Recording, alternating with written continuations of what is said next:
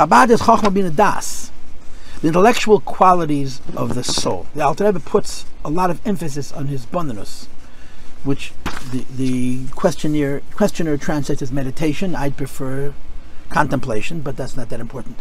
Why is it not taught? And why are we not taught how and what to meditate about? Why is it not taught?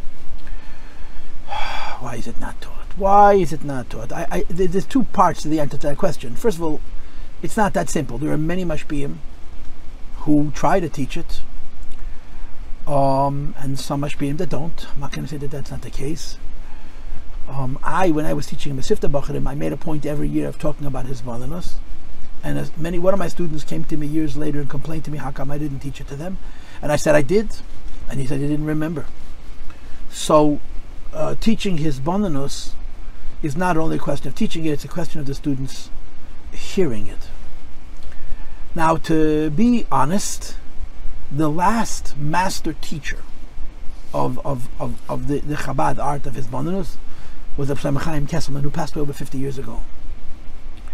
Which is sad, but true. He was a real mashpia who filled the role of taking young boys and teaching them the art of Avodah Tefillah, predicated on hisbonenus, and um, his students tried to do what he did, but he was he was the master.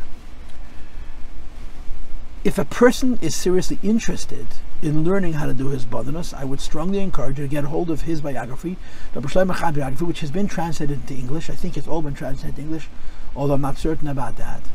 And his biography really is not only his biography; it's his instruction and uh, he'll he could be your teacher. Shlomo Chaim, who passed away in 1971 in Tafshin Lamed Aleph, could be your teacher and teach you how to do hisbonenus if it's something that you want to do. Um, because he spells it out very systematically, step by step. When I was a boy, my mashpiyim taught me hisbonenus. They learned it from the Melech. The Melech was a makabel for Shlomo Chaim. The the steps that are involved in doing hisbonenus. I mean, the first step in doing hisbonenus is simply becoming aware of your inability to concentrate. And the second step is actually learning how to concentrate by thinking oisis, thinking words of Tanya.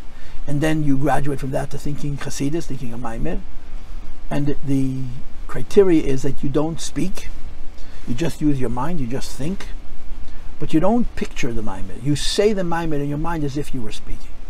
Like the Mittler Rebbe says, it has to be in detail. So hisbonenus is the ability to control your mind to to speak the Maimir in your brain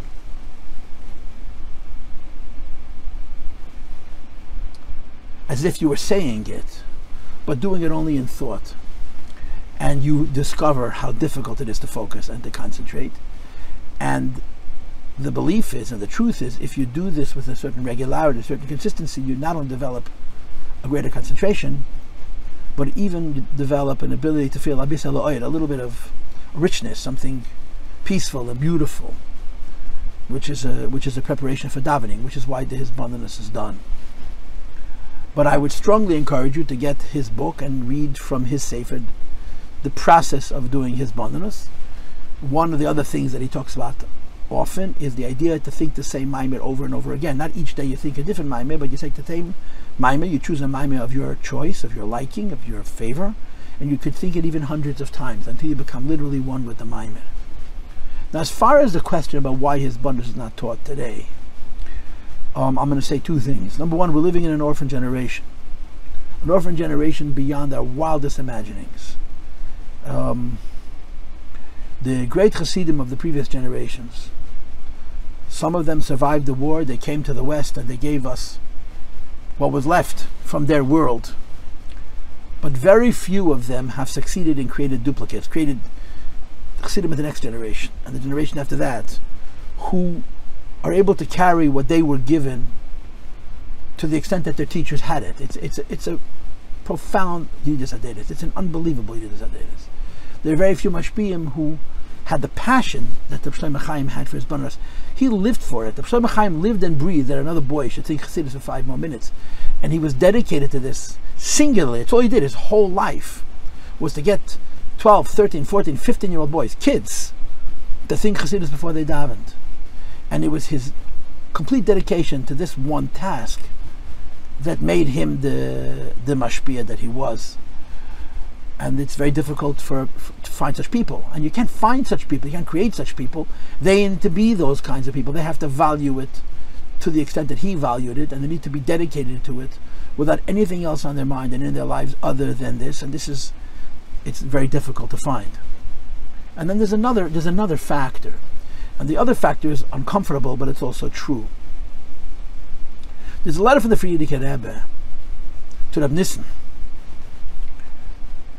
Rab Nissen Nemanov, who was also an incredibly great mashpia, who basically boasted that he had a yeshiva, let's say, of 200 bachrim, and I think 50 or 60 percent of the bachrim were thinking chassidus before davening, and davening barichas, davening at length. And the previous Rebbe wrote him a letter in which he writes to him, Loi it's not open season. Davening without a minyan, davening longer, or davening with a Hasidic meditation, the previous Rebbe writes to him, is not for everybody. He uses an expression, Lazet teva hapnimi. You need a certain kind of personality to engage in this kind of a thing. I would say, and of course you're welcome to disagree and even to get upset at me, I would say that if 100 years ago the typical bacher could be expected to think Hasidus, Today, that's the exception. The typical Bacher, because of all kinds of factors, including his personality, um, that's not the most important thing for him to do. Uh, the most maybe something else is very important for him to do. Chabad has not been cancelled, but the percentage of young boys for whom it's a correct priority to give a lot of time and effort and energy into them thinking Hasidus is not the same as it was. The kids are different. The world is different. And what they need from their mashpi and what they need in terms of inspiration is changed. And I think that's a, that's a legitimate reason, that's a positive reason why you don't see it as much. Because once upon a time, you could assume that every Bach in Yeshiva could do this and should do this. Today, I would argue that a high percentage of the Bacharim for them to go get to the end that they need to get to, which is to come out of yeshiva being yidden and chassidim and servants of Hashem. I, I would argue that a high percentage of bacharim, it's not the most important thing that they think chassidus for davening. It's maybe much more important for them to to learn Gemara correctly, even, and certainly to understand chassidus, uh, because the world is different and the bacharim are different.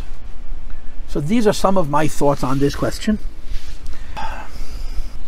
And I guess I'll say one more thing in closing, and that is that if there's one thing from Chabad Hasidus which is still true in our time, and perhaps now more than ever, it's the idea of the mitzvah of Yediyas Hashem.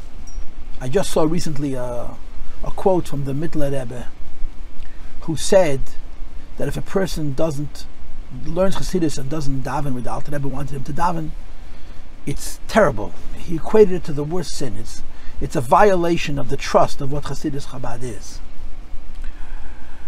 So the tradition always was that the only person to learn Hasidus is to daven with it and to affect what's called Avodah Shabalev, Avodah Pnimis, the work of the heart, the work of the soul, the work of the self-development. What is still true in our generation is that learning Hasidus is a mitzvah, say, deraisa, of das of of shalom. It's a positive mitzvah in the Torah to understand Hashem intellectually. And in the modern world, with all the exposure, it's more important than ever. In other words, there is real value in the Bachrim learning Chassidus and understanding the Haskalah concept in Chassidus, the Sfiris, the idea of Ein Sof, and on and on and on and on and on, so that they should fill their brain with the understanding of Elokus. And this applies to a far higher percentage of Bacharim than the Avodah Pnimius, the Avodah Shabalev. And in this way, I think not only we're still Chabadnikis, but you can make a case that in our time more than earlier generations, when you learn Hasidus, you have to properly understand it. And when you teach Hasidus, you have to teach it in such a way that the students actually understand the intellectual value of it. Because understanding godliness is also Chabad, even if it's not connected to hisbonenus.